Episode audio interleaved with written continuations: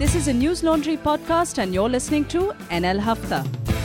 Namaskar, good evening, afternoon, morning, good night, wherever you are listening to us from, whichever part of the world. This is Newslaundry Hafta. I'm Abhinandan Sekhri. अंग्रेज apna lagan or Newslaundry apna हफ्ता Kabhi नहीं छोड़ते Welcome to this week's हफ्ता before I tell you that the public pays, the public is served while line, let me introduce the panel to you. We have Manisha Pandey. Hello. Our in house reporter, journalist, editor. Our editor in chief, Madhu Trehan. Hi. Anand, our opinion writer. Hello. Brilliant as always.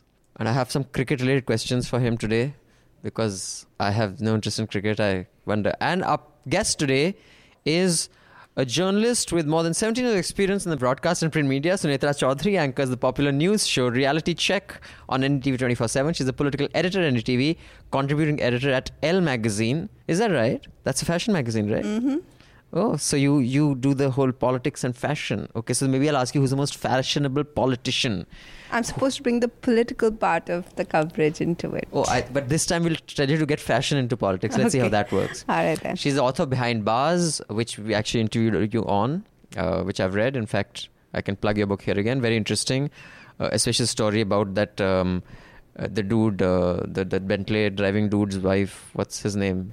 Uh, Abhinav. Uh, Abhi- Abhishek uh, Abhishek Verma. Verma. yeah. And his wife. Yeah. And uh, before joining NDTV, she was deputy chief reporter at the Indian Express. Welcome, Sunetra Choudhury. Thank you. Um, I will, and we also have three emails from subscribers. And as you know, now we read emails only from subscribers. All you mufat khors, you can send them. I'll read them. And because some of you give very good ideas, but I will not read them on the hafta. That is only for subscribers, that airtime. Kyunki, when the public pays, the public is served. And when advertisers pay, advertisers served, as the Cobra Post sting proved. So do subscribe, help keep media free and independent. If you don't like us, subscribe to whoever you want. But unless you guys pay, the dependence on advertisers is inevitable. So there's no point whining about news not being independent because they also have to pay their salaries and bills somehow. So all that we will discuss today is the following: the BJP bypoll losses, 11 out of 14 was their hit rate in the last week. Um, there were four Lok Sabha and majority. Sabha, 11 assemblies. So that's 15 total. Yeah. And then uh, there was violence in Shillong, a town Yeah. that I have traveled to pretty much every year between 2002 to 2012, I think.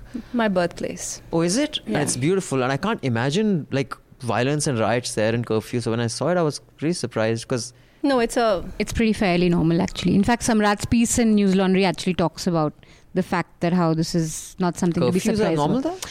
I mean, this tension between the outsider and uh, The non tribals. the non-tribals and the tribals and the It's not just tension. In fact, if you and there were riots too. Yeah, that's there the have been riots 70s, 80s, 90s. Oh, really? Yes. Yeah, it's I the already- reason why a lot of the other communities have left. yeah. For instance, Bengalis Hmm. have all left for Kolkata.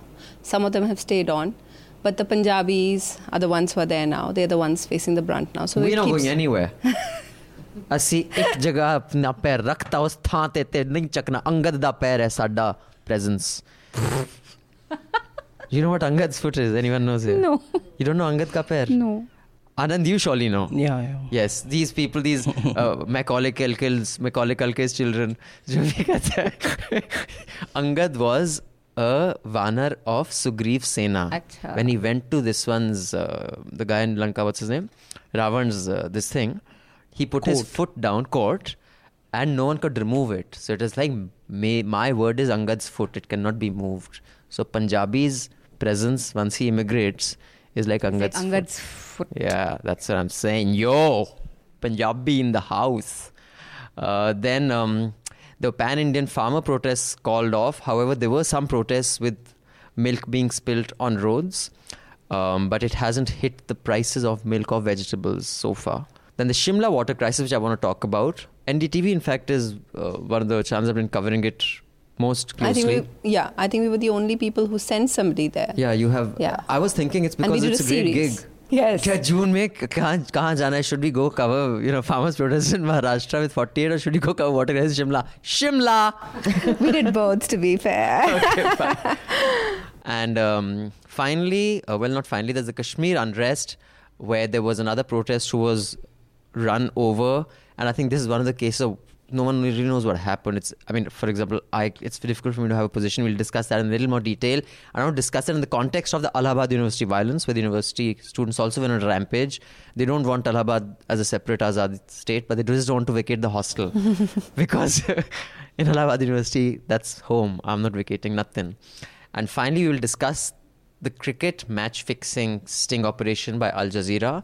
Uh, there was an alert uh, subscriber who had insisted we discuss this. So, but we should have anyway. Um, and of course, the petrol price cut, all that blah blah blah. So, uh, Madhu, let me start with you. What do you want to start with? The bypoll results. We can quickly just get everyone's views. Is it something that needs the kind of coverage that it did? Is it an indication of how the country will vote for in the next? I think the coverage was be- precisely because of that, because people are looking at it as an indication. Are you?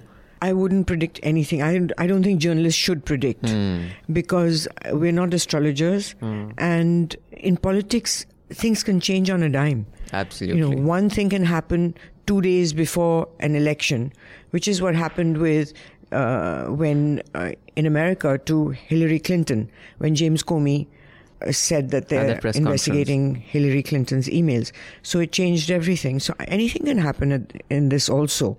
So, but it's going to be, I think, if there's one prediction one can make about this coming election, 2019, is probably going to be the dirtiest election. In, mm. in the sense that everybody is going to use all the tools in the game, such as sting operations, throwing mud at each other.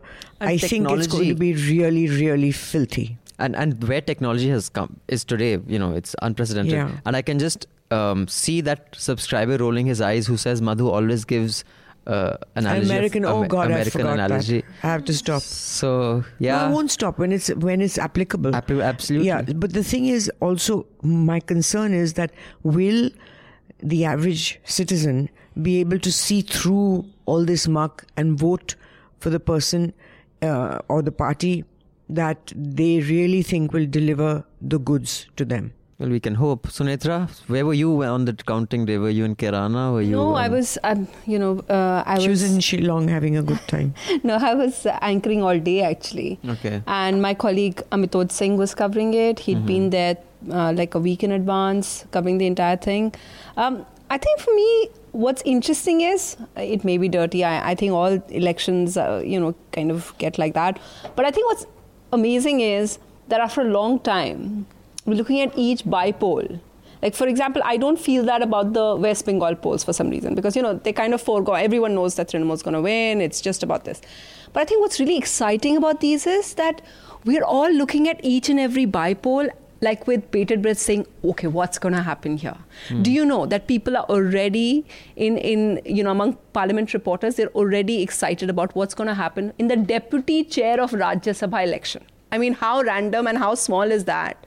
Because they think again that is going to be a kind of measure of opposition unity will there be a BJD united candidate or not? Will there be this or not? So each of these, Palghar, oh my God, what is the margin? What is the margin over here? So people are so excited. And I think as someone who just kind of like looks at it as an outsider who's just you know, I'm, I don't consider myself a political expert or anything. I've just been doing it for some time. That it's just interesting to see that how people are getting involved, how it excites me as well after all these years, these elections. So I think it's for that it was interesting. Manisha? Yeah, I think 2019 will be quite an exciting election for all journalists to cover. But I won't read too much into bypolls. I mean, it's just.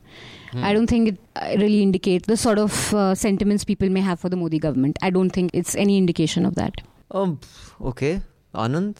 Uh, Yes, it is fraught. Uh, means uh, there is uh, an element of being gratified if you are proved right. So people are afraid to stick their neck out. And uh, there is also danger of having egg on your face Hmm. 10 months later. But uh, two, three things. First is that uh, uh, bypolls, uh, even in Lok Sabha elections, are highly localized, and for all practical purposes, they are Vidhan Sabha polls. So, They're reflection of the state Yes. government. Also, the nature of uh, BJP's electoral machinery is more effective when it uh, operates on a mass scale be, uh, because of the massive infusion, personality cult of the prime minister, and many things. So the full force of its electoral uh, prowess is not on display when you go to micro pools like this. So it's not a kind of well with weather measure of things that may come up. Yeah, I mean, I I agree. One can't predict a poll ten months later based on what happens today. But I do think, I mean, I disagree with Manisha slightly. I think it is a kind of referendum on the party today. It may not last till next time, but it does. I mean, and also what it does is it allows, you know, that that uh, uh, MP from UP who has said that Mr. Maurya should have been made chief minister, and this is because Yogi was made. It allows these, you know, dissenters to come up and use this opportunity, and it does. I mean, the fact that Modi held so many rallies there and still didn't win. also uh, you know you have to kind of if you see the kind of reaction from within them right um, i'm not going by the ones that we are reading too much into that he went and immediately after went and met uh, Uddhav. uh, Uddhav and uh, he also met uh, the other allies as well he's going to meet akalis today Right. no I, in fact i was speaking to someone in the ljp paswans and they they said very clearly that they felt that you know people like Amit Shah and all are concerned about what's happened in Uttar Pradesh. So if themselves within their circles you start hearing this, then it, obviously they pay much more import to it. So it's not just us saying, look, this is the bypoll and that's bad news for them in 2019. If they themselves, the reports from within are coming out and saying that, look, they're worried, then I guess they are. Also, they Pa- Paswan said Tejasvi and uh, what's Paswan's son's name? uh, Chirag. Chirag and Tejasvi are the future of Bihar. Good luck, by the way, Anand, Yes. to your state. But there was a report that the BJP is looking to uh, move the uh, all the elections to put the national elections together with these. And I think if, yeah. if that's true, then what they're looking at is that they want, they expect that nationally people will vote for the BJP, and when it's put together, then this That they will momentum will vote carry the less. states They will vote less towards the particular state party. Right. I, I think this whole, um, I'd like to discuss that also. Actually, I didn't discuss it in the opening menu. The radio ads, uh, I don't know if you've been hearing, you know, you're in election season because in 2014, when the हो रहा भारत निर्माण। हो रहा shit ads with like that little child saying annoying girl पापा पापा हम tax क्यों देते हैं? Oh, देखो ये देखो फ्लाईओवर बनाने हैं है ना beautiful so competing on the shittiness scale even BJP government has come up with them except that their shittiness is basically all kind of they all aimed at Modi so this little girl saying मेरे पापा हमेशा basically he was dying यार। वो मर ही गए थे लेकिन मोदी जी ने हाफ़ प्राइस करके सर्जरीज उनकी जान बचा दी। वो चल नहीं सकते थे उनके घुटने मतलब Modi ji is tell doctor Trehan to go home उसके बाद There's another half- surgeon in उसके तो तो हाफ़ प्राइस करके वो चल पड़े। वो पर- चल पड़े पर half price. डॉक्टर्स लग गए डॉक्टर्स के लग गए। लेकिन then the other And thing that's is uh, also, uh, sorry to interrupt, carry on. Hmm. There's also this subject that we could discuss, and maybe um, Anand can shed some light on it. That the uh, rates that the government has set for surgeries, etc., are lower than the CHS, CG yes, CGHS rate. uh, states uh, pri- uh, prices, and also the government owes 130 crores to private hospitals for the CG, CGS HS services, which have not been paid, and I don't think they'll ever be paid. right So we're looking at hospitals getting into a limping stage, state. But what I'm hearing is that it's the smaller hospitals that will suffer. The big ones will be able to survive because of the scale. and they're investor backed also Yeah. so uh, i'd like to discuss this, that this whole radio this thing and also uh, i almost forgot you know the arrests in uh, nagpur in pune sorry on the Bhima Koregaon clashes the pune police arrest five activists in delhi mumbai and nagpur and uh, meanwhile the prime accused is I, th- I believe out on bail or he's, he was never arrested in the first place so yeah we discussed that and is that and they're saying it's like they're linked to maoists and of course the usual channels Yeah, urban Maoists. linked it to hashtag urban maoists. Um, so yeah, I just like to now move on to uh, the bypoll is done. Uh, I just want to move on to quickly. I'll just get that out of the way. Um, did any, everyone watch the Al Jazeera sting operation? I watched about half of it. Okay, well, you did better than me. I had to watch and fast forward. Now, okay, Madhu, I mean, I'm no longer a journalist, but I have been. I lost interest in it. I couldn't give a fuck with what was it, like whether they were fixing anything or not. A, like 48 minutes or 52 minutes, what they were saying could have been said in 10, I think. And um, Scroll ran a long piece on how this was a complete sting operation and the Cobra post was not. And I thought that was a very all over the place piece. I couldn't understand what the piece was trying to say. It. I think it was a terrible rewritten piece. But what was so great about the sting operation? I, No, don't, I don't I- know. As uh, is uh, sorry, I, I just want to ask you, Anand, then I'll come to Madhu. Is it because I'm disinterested in cricket, or was it genuinely a really boring sting operation? Because you're interested in cricket, did it keep you hooked? Because it didn't keep me hooked at all. The sting was uh, um, high on, uh, you say, sleek production, but low on substance. So its production values were good, uh, but uh, substance uh, low, and uh, it was primarily meant for non-cricket viewing countries because it tried to explain each and What every aspect over? of cricket. Yeah, what is a session? cricket, and in the process, it in the process it dumbed down it because uh, it didn't come up in, with any evidence. It didn't sting any of the players. Right. It didn't name it. I, it. It is not also providing evidence to ICC saying that D company is involved, and uh, we cannot risk uh, our lives by providing you evidence. Then why did you carry out a sting operation if, if you were so afraid?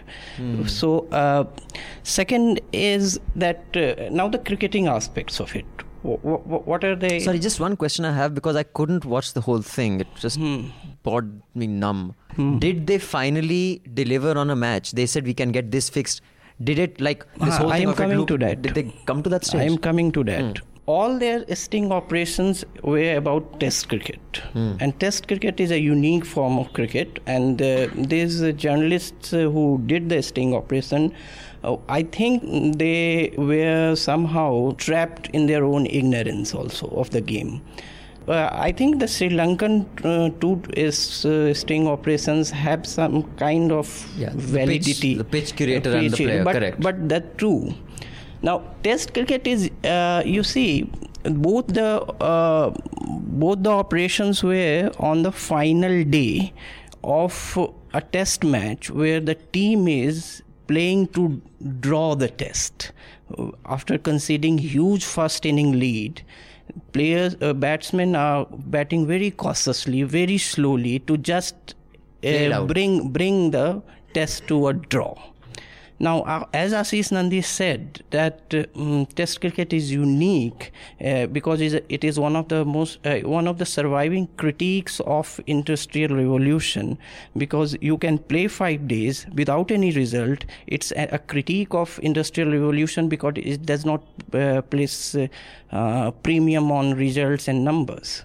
Okay. So the bets were on that. The scoring ro- rate would be this in in this session. In this session, correct. In this session.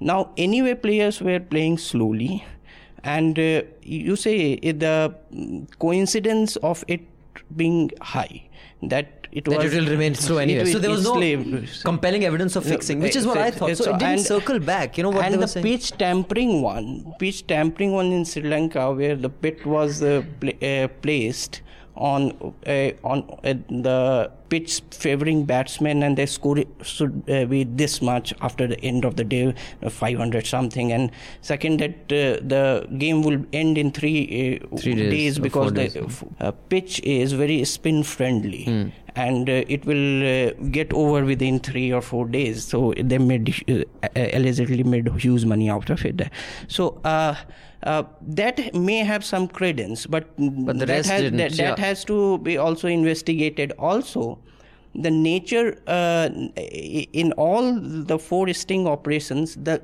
outcome of the match was not in question only spot fixing was was there. in question, and it wasn't It's, just. uh, They also, uh, I mean, there, there, there were stings or allegations of T 20 also, including Yeah, Mumbai's, but and- they didn't. fourth, they were uh, in Dubai. They were pitching for having a form of uh, a, a kind of tournament where which would be wholly based on betting. So Yeah, they were so- pitching for sponsors. But yeah, but and those things are different. I just thought, but overall, it did nothing. But sorry, Madhu, what do you think of this thing?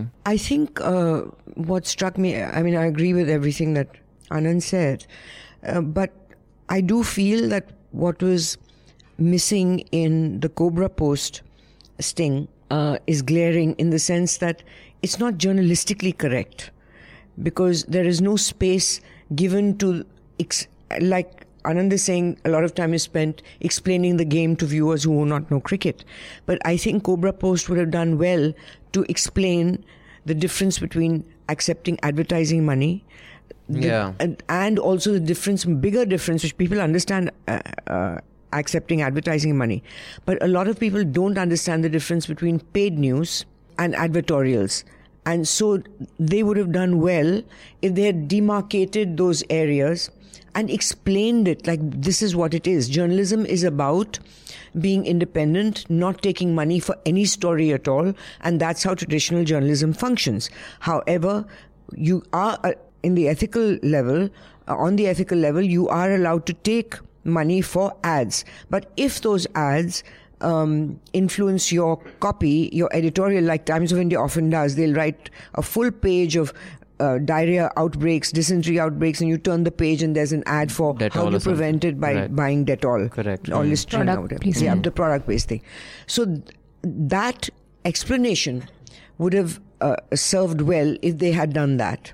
And one thing that this article that was uh, forwarded to us, uh, comparing the two stings, Hmm, the scroll um, article. yeah, um, in the Guardian.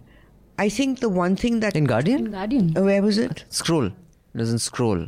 Though, though there are articles in Guardian also, Telegraph i think I got the one in Guardian. Daily Hmm. Telegraph Yeah. also. Um, I think when he uh, compares the two, what happens is that you're comparing something where neither of them come to the end result, which he hmm. mentions, and that is the problem with with stings. It's they the both in both areas they're they're just happy showing the process, but the process is not enough. I completely agree with what you're saying because we've started talking about the the Cobra posting hmm. operation. I just thought that I know what you're saying about the distinction, and that's really important. But I thought that just by hearing the fact that those two Bengal papers said no, it just kind of also gave us that moral bearing, you know. Us being us Bengalis. that's true. That's true. No but i'm saying as as also media organizations they really i think said that even if it is ads even if it is just simply ads they said no to the ads as well. Okay, one thing So that it- I just wanted to point out. In that article, he does say that the editing uh, is choppy in Cobra Post, and you really can't follow what happens in progression and in chronology. And he also questions how it's edited because some of them are chopped off mid sentence. Mm-hmm. So that raises a lot of questions like what did they chop out and why did they chop it out? But Cobra Post finally, after this allegation, they put all the footage online, right? They said all 12 Raw or 14. footage. Yeah, they put it mm-hmm. on. They said you can see it. So they finally, of course, it was a tedious process going through it. So you were saying, okay, that is one thing, but No, I just think that, you know, in this day and age, when of course it's better to have like very clear demarcation of what ads are and what you said Times of India does of also influencing their copy. But the fact that there were these old school people, and frankly, I hadn't even, I, I mean, I know it's Bartaman and one other paper, but you know, they, these are media houses which I don't follow. I just know that. But it just felt good and it seriously said, okay, that's the benchmark where these Sure. people don't even let don't even let dodgy ads get in through the door. Yeah. Because he he shooed them away. You know, those comments that they gave, and they in fact gave the person who was offering it a lecture on on journalism and said this is what we were told. This is what our founder, Shumon Babu or Which is whatever such a bomb thing to do, na? Give a lecture. Give a lecture and said, this is what he told us that anything to do with God, we don't even put their ads in the paper. Which I think in this day and age when it's kind of like good to know that there are people like this who are running a newspaper who have such high moral standards. I think it's a- really so commendable. I, I agree. Madhu, one question. Were you, uh, do you like cricket at all? Do you give a shit? Yeah, I love cricket. Oh, you do? Okay. So it kept you hooked as a journalist or as a cricket lover?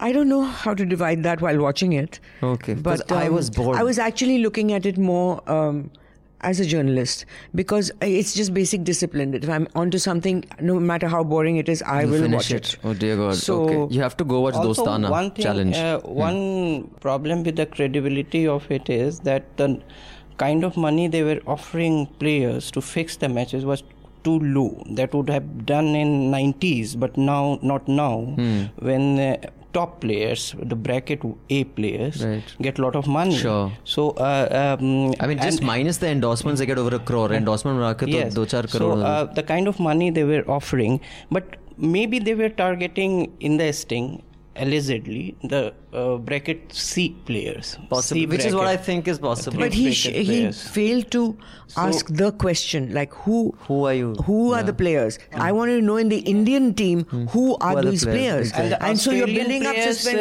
suspense, uh, suspense. Uh, Australian players, uh, the English players uh, have responded. Australians have not. Who was, uh, they have casting they, they, were casting aspersions on them. So they have said that it's improbable it's uh, below our dignity to say uh, to answer to So it hasn't caused the ripples that. But uh, Sunetra, coming to you. Uh, sorry, Manisha, I'll come to you after this. You haven't spoken at all on this. Because let you us didn't I watch have it. nothing to say on because you didn't do your homework. um, this whole um, debate that has got stirred in all the journalist groups that I'm part of, and you know, even in publications. What is your view? Sting journalism, journalism, sting journalism, not journalism. That whole thing. Do you this have a view on very this? Is very tricky. No, see, because you know, in NDTV, I'm not a sting person at all because I just think that whole thingy of you know surreptitiously filming, and plus I saw a really bad instance of it, hmm. really bad instance of it in in one of those North Korean channels once ages ago, where they stung some junior official, and the, the person didn't know. And you know, as someone who has uh, throughout my career, I've worked only by working, you know, first trying to make sources in the police or its bureaucrats or anything. I think that's just really unfair to film them and then put them on air is just whatever. But having said that, in NDTV, I saw the most, you know, the most amazing. Uh, impact which came out of a sting journalism, R.K. which was the Jessica, yeah, the Jessica Yeah, Lall. I remember that. That was huge. you R.K. know, Anand so admitting that he so the bribed. whole concept that they work under that if it is for public good, well, that was the only way. We, everybody knows in a criminal case that there is understanding that there is a kind of behind the scenes ar- arrangement that is there between the prosecution. And and, the defense. defense, but that had never come to light. If this brought it to light, and and remember the uh, the long term impact of it, R.K. Anand is still not practicing. He is still banned Yeah. from the court. Yeah. So if really did have that kind of impact, then then then obviously it works. Obviously, it doesn't work for me as a journalist, but Yeah. it you know my colleagues have done it amazingly well. It had that kind of impact, so it shows that it can be done well. Sure. Although, uh, since you don't like low people being stung, and of course it's unfair for me to bring this up to you, I remember NDTV did a sting operation on auto drivers who were charging people more than they should. I was like, dude, like seriously. I was like, fuck's sake, yeah. You made fun of it on poor Clothes guy. When I was made fun of it on close Uh, I think two years ago, uh, I was like, That was really breaking news. I was like, you're doing stings on auto drivers, not going by the meter. Like seriously. and were they like revealing the identity of the of the drivers and But all उसमें तो that? Sting की Yeah. जरूरत भी नहीं है यार ये तो सबको पता है that they don't go by meter मुझे तो like? सबको तो ये भी पता कि आर्म्स डील्स हमारे देश में कैसे होती हैं लेकिन स्टिंग ऑपरेट करते हैं। हमारी TV reporter got irritated that was over charge charge पर स्टिंग करेंगे। Okay I don't know I I am just okay that's okay Manisha do you have anything to say about anything before I move on no I think we spoke at length about stings last time. says no to but an opportunity. No, but on uh, like uh, she was talking about stinging the lowest whatever comment. The worst example of that I think was Quint recently, where that guy committed suicide. Yeah. Or ah. there are various theories that that was pathetic. Even in Cobra Post, I do agree with Madhu that it could have benefited as a nation. We can benefit with some media literacy, mm. and what Cobra Post type stings do in the long term, which is something that Pratap Bhanu Mehta also pointed out, is just make us really cynical of the media, just painting everyone with the same brush and just saying yeah. "sare No, and I think and in a lot of these case, things, you sorry. had um, open fire Carl Mistry, which who's the general manager who was stung, and again that's not fair to that guy because he's doing his job. sorry, I'm, I'm obviously jumping in, but see the auto driver is not going to face retribution from anybody by what he's been shown uh, it's not like the transport department is watching NDTV and saying iska aap cancel karenge i'm sure any of those officials that were shown by those channels Lose their jobs. yes Sure. for sure Uh, two so things, so uh, knowing knowing the kind of things that they come under and the kind of risks they take. And the thing is we need officials to speak to us. We need people to meet reporters. So for you as a reporter to do do it the the easy way out of just hiding a camera and going into a sarkari office and stinging some junior official who didn't even take the call. I would understand if you're stinging a minister or something. Hmm. a junior official who didn't take the call. He's just a cog in the wheel. Is just like what's the and point? also uh, makes life difficult for other journalists because then everyone's suspicious. No one, everyone stops talking because they think they're being stung or something. exactly Huh, Anand? Yes, uh, I think uh, philosophically the crisis of a sting uh, operation is the dichotomy between Socratic and Gandhian philosophy, is speaking truth to power and Gandhian uh, philosophy of means being as, as, ethical as the end. So uh, it's a Socratic Gandhian dichotomy. Wow. Eh, so, wow, uh, so, highly intellectual analysis. Hmm.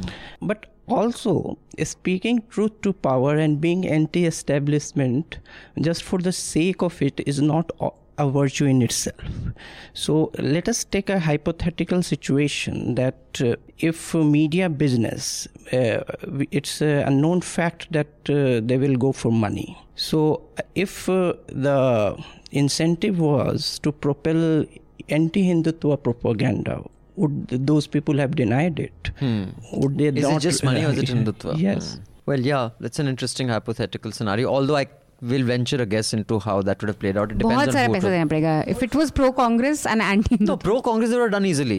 Party they don't have problem with. But if they would have said run a Nee, but you know, run this something thing- nice about Rahul Gandhi. It- No, that they would have run. No, no, I think I don't But think you they would have had to pay a lot more for that. I don't think so. to I think they sell would have. I A. think what would be a problem was if they said pay that Kashmir should get azadi.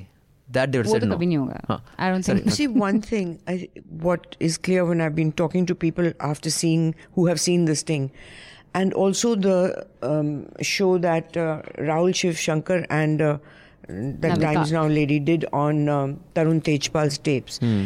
What I asked people, what did you think? What did you think? And on this, what I find is the average viewer does not absorb detail. Hmm. And very often they do follow, they do obey what the anchor is leading them on to. Hmm. They do not think for themselves. They do not look at it and say, no, what they're showing is different from what she's saying. Right. And the same with the sting operation, that they don't sit like, no, no, no, no, this one didn't do this, this Yeah. one did this. Like the way we sat through them. Yeah. others no, don't. the average viewer just gets the general gist. And what the response that I was getting from people who had seen some of the thing was like, tum log sab pakde gaye, tum sab sab aise ho, ye wo, and all that. So it creates an atmosphere that smears the whole media without looking at the detail. And also in the other one, again, um, like this uh, Times Now played those tapes, which was actually illegal because that's Sure. evidence in court. Um, again, people didn't look at what was in the tape and what she was saying. That they're guided completely by, by Although what the anchor Times was leading them into. In Times Now's case, even the regular people I speak with, they don't even take Times Now seriously. I, I think they've gone so far down the road. I mean, I don't know, maybe there are other more gullible viewers who are like complete, like, dements or s- s- they're such, think generally such low they're thinking. more They're just, gullible. They just, just- sitting, dribbling they saliva believe, coming they down. believe what they're being. Yeah, because uh, news- It's more. Uh, they just accept it. There, there is still a level of suspension of disbelief when they're watching something. Okay, but, but it know- should be there. I With think news, of course. I mean, It that is should the be there. original. Yeah, But okay. it'll be a fascinating experiment to do. Like, at least show like a news programming where you know the anchor's not So telling you that. what, and then just ask That's a great people. idea. I mean, it'll be a great like. But if you uh, want to have news social experiment. interpreted in interesting ways and more accurate ways, you can just subscribe to Newslaundry and listen to the Hafta. this part is going to be outside the paywall. There's a good time for me to plug. When subscribers pay, subscribers are served. When advertisers pay, advertisers are served. Support independent media. Subscribe to Newslaundry. Don't be so cheap. It costs less than a packet of cigarettes or a beer, uh, or maybe around the same. And it gets you a lot more intoxicated on knowledge, baby. Okay, I'll just read a quick email from a subscriber after I want to come to the whole um, Punjabi versus Khasi. Yeah, Kashmir also there. we should discuss. And Kashmir, yeah, we can come to that after. And we have that uh, Koregaon Bhima rest left. So these three quick things we'll do. This is from Raj Kumar Gunendrajit. Hi, NL team. This is Gunen from Manipur. I've been a subscriber to Newsletter since the 14th of June 2016. Oh, you remember? It's going to be anniversary next week then, Gunen. Our one year anniversary of you being subscriber. It was a breath of fresh air having Samrat in Hafta 174. Hafta has broadened my spectrum, came to know about Mr. Saurabh Dwivedi and his Lallantop. The recommendation at the end of every episode is a definite welcome. What's happened to Mr. Anand Ranganathan? Miss his erudite interjections and wish Madhu ma'am comes up with a reading list of all the books she's read in order of preference. Must be a very long list indeed. He really appreciates your suggestions.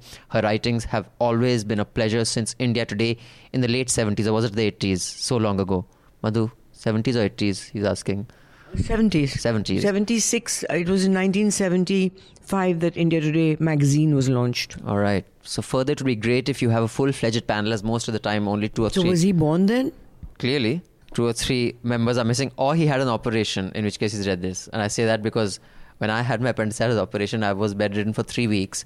I read every reader's digest from bloody 1970 onwards because they all piled up drama and real life laughter the best medicine life's like that humor uniform and all those College subtly-.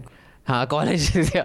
So it was just and subtly trying to convert you type Please keep up the good work and get more people from all corners of the country, including this part of the country, as your guests in the panel instead of restricting it to NCR whereabouts. Godspeed and more power to you guys.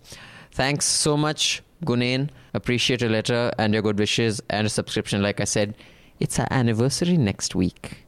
I'll think of you. Am I sounding creepy? okay. Can I now uh, quickly come to? I want to just combine two things. Uh, and Sunetra, let me start with you, the guest. Um, for our listeners, context in Shillong, which is a really beautiful place. I remember it as a you know musical town.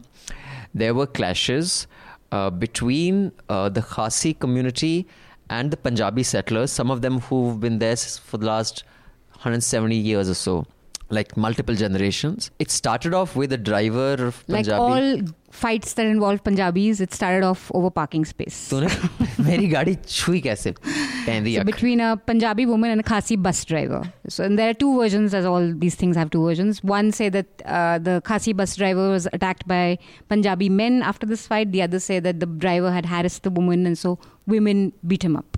But, yeah. long story short, it led to Khasi versus Punjabi riots, full blown riots. Curfew had to be imposed. And uh, some of the Khasi community is saying that these Punjabis have to be pushed out from the heart of the city into the outskirts. Some are saying they should go back to Punjab. The Shiromani Akali Dal sent a delegation there. And I don't know what they did. Probably distribute Kada Prasad. Oh, okay. No, I- I'm just being insensitive. So, now that is one thing. And I also want to link this, maybe a little unfairly, but what the fuck, let me be provocative, to this piece, which was an interesting one The Ugly Indian Tourist in Open Magazine, about these North Indian tourists uh, in Goa beaches. Okay, Just- that's not related at all. Okay, okay, fine. These so are I'm being people unfair who just live there Okay. for Oh, you like mean like- generations. Yeah, no, but I'm just saying uh, there's a certain um, rejection of Punjabi culture or aggression. But sorry, fuck that. Uh, Sunetra, since you were born in Shillong, what do you think of this entire? And did it get enough coverage? I know NDTV had someone on the ground there. Yes, we had Uh, Ratnadeep, who is in Guwahati, so he's around there. I was just a just a little bit of a you know kind of just a warning that I am from there. I spent uh, every summer till I was about 21 in Shillong because my grandmother stayed there.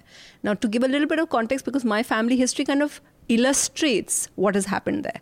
That, you know, we are the typical kind of thing of uh, being from East Bengal and after partition, uh, my father's side came towards Assam, my mother's side came towards Shillong. And what happened was that obviously the, the, story goes that the Bengalis took up all the important positions and the, the locals, the Khasis, felt resentful towards it. And that has been the source of, Manisha, you, you've also followed this, right? That's been the source of tension between them for through the decades. Okay, so that's been the thing. Now, what's happened is that it got so 70s 80s i- in fact the tension was always there against the bengalis against the uh, and you know you have a thriving sindhi uh, population also there. In fact, some of the landmarks like Uncle's Shop, all these well-known shops there are all o- owned by the Sindhis in Shillong. Then you have a thriving Marwari population as well. But what would be a constant feature, which perhaps people wouldn't know, because when I was young and I'd wear something from Shillong, they'd think I was from Ceylon. That's a kind of general knowledge that people have about Shillong in North India. But um, uh, what people didn't know was that every summer, now and then, there would be till about the 90s, mid 90s. I think it changed late 90s and 2003, and that's when the music scene really Yeah, took off. 2008. Low the 2000 last decade actually yeah, is when it for the last decade is that people would finally start going out in the evening. So when I would go to Shillong, uh, my Shillong of childhood, is that you wouldn't be seen around on the streets in the evening because it was unsafe, you know, and curfews were very, very, uh, very, very common because of this kind of tension against various communities. And in fact, my uncle, he was a doctor they all had to leave Shillong basically because of this threat kept coming back. And so local businesses would have to pay extortion money if you wanted to stay back there. And eventually people had to sell out and leave because they weren't even allowed to own land. So my aunt, when she finally sold off my grandmother's house, uh, and you know, these are Bengalis who've never lived in the. So Kolkata is not home for them. It's just that we speak the language. These are all hill people, so they identify with Shillong. Uh, So, so it's it's a tragic story. It's a story kind of akin, in fact, to what's what's happened in the valley and the Right. pundits. You know, I always think of that because the pundit story gets highlighted a lot because they make noise about it. For some reason, Bengalis and other people who are in the Northeast, and this is not just the Northeast, this also happened in Assam. A lot of the professionals who are, you know, and, you know, that's what we're seeing with the whole citizenship Sure, bill. amendment Hmm. bill as well, that they want people to leave if you're an outsider, and everybody gets clubbed as an outsider. So the Bengalis, would, so what's really sad is we're all having to go towards Bengal, and no one is really. Yeah, now see, the, here's where the Punjabi comes in. Now the Punjabis made a noise about it and it's being covered. See, the Bengalis left quietly. The Punjabis said, "Pendiyak main nahi jana." No, I think I think the I think now what's happened amazing thing is that because of WhatsApp, because of the fact that people have their own voice, and because of the fact that Shillong itself has become very mainstream now for the last 10 years that people Hmm. Yeah. people like you went there every year right Hmm, and and you have so many concerts there for the first time the other day i was looking at where to where people go for summer and shillong is now in the top 10 places Wow, okay. That's interesting. The first riot, actually, first major riot was in 1979 in That's Shillong right, yeah. by Khasi mobs directed at Bengali minorities. And I think what this really, this incident has brought to light is we talk a lot about Northeasterners being discriminated Yeah. in mainland India, which is true, which is fair. But this sort of ethnic nationalism in Northeast, which is which is borders on racism, there's a lot of like pure blood. Who is the ethnic? You know, who is the real uh, person in whatever group in uh, Meghalaya who should stay there? It's almost like it anywhere else it'd be called Nazism, and that's what I mean. Samrat also writes in his piece. In Northeast, it's just romanticized and it's overlooked. We really don't know the sort of racism that exists there. That Bengalis have really suffered for a very long time Right. riots, attacks, rapes, Oh, but all just sorts them of. cleaning out of there like your family, yeah. a lot of them. And uh, so it's interesting to see like what the min- when the minority is a majority yeah and the crimes it perpetuates Hmm. against the minority that may be a majority somewhere else. But I think the Northeast is a little more complicated because in Yeah, any yeah, case course, they you can't- feel let down by the rest of India. I mean, uh, you know, post independence, it it's ha- it's never been a peaceful space. Perhaps, yeah. But Even the- the militancy even Assam- only adds to. even no, but the Meghalaya doesn't. Meghalaya is not that. No, Meghalaya doesn't Yeah. have that history. Right, Assam, Arun- uh, it's an Mizoram. idyllic place which goes through via Guwahati. Sure, Anand, do you want to weigh in No, on this? uh, see, as Manisha said, it may not be uh, the narrative of uh, Khasis against North Indians. It may be a very local issue also. But uh, uh, there are other narratives also. I somehow avoid commenting anything on Northeast because any tribe can spring up and say that you don't know our tribe. Right. So uh, I, I really don't know much about uh, Northeast. So, uh, but in the first decade of this century, there was large scale violence against Biharis in Assam, and uh, many Biharis were killed. At the same time, uh, to, uh, say uh, five years uh, earlier, when I came from Bihar to Delhi in 1997, Now, this uh, fallacy about uh, the mainland metropolitan India being free from it is wrong. We were called tetanus in Delhi University. Bihar. Tetanus. tetanus. People from Bihar. Tetanus because we carried steel trunks and uh, that could infect people with tetanus. so Are you serious? so तो तो आ गए ये tetanus लोग ये tetanus लोग आ गए This ये requires a peace. हाँ ये No टेटनस experience लोग in- आ गए ये ये लोग कुली का काम करते हैं आई बनने आए हैं तो अ, तो this kind of regional racism uh, even metropolitan India has so Right. it's not very specific to smaller towns Hmm, true. But I think what is unique is that many parts of the Northeast get away with it because of the victimhood in other aspects of India having Which given the ordeal, correctly so. Yeah. But uh, Madhu, you want to comment on that? I was just saying that this has been happening for a while, but now people realize it's happening because this time the people that were pushed against were Punjabis. And Sunetra says no, it's because of technology and you know internet and all people get to know. I said no, it's because Punjabis, it's Punjabis. are noisy. Yeah. we are a noisy bunch. Okay. Now, in a completely unrelated article, The Ugly Indian Tourist, it has nothing to do with what we just spoke about. It's I know it's one article, but it's caused a lot of conversation, and I think this is an interesting article because I see both sides. I don't have a position on this. It's in the Open magazine. The link is below. So when they say North Indian, is it Punjabi specifically? Yeah, sorry, UP, Bihar, all. I, it doesn't really specifically say Punjabi in this, but it kind of it the- what the guy they're defi- that they're describing sounds Punjabi. pretty Punjabi to me.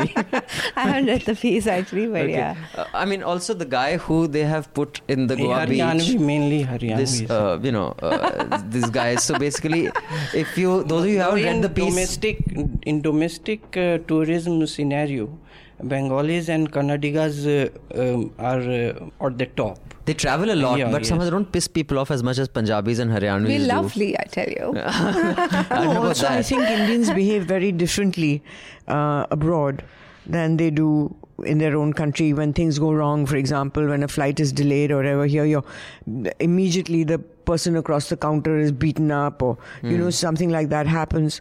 I've seen again. I'm saying it. they sense conspiracies They sense conspiracies behind that flight delay and some things yeah. They do, you're right. No, but okay, now this article talks about how in Goa, and it's not just talking about the men being, you know, lecherous and uh, kind of uh, un unlikable on a beach, uh, especially because they're wearing undies and spreading with sitting with their legs spread apart, looking pretty ugly, hideous actually.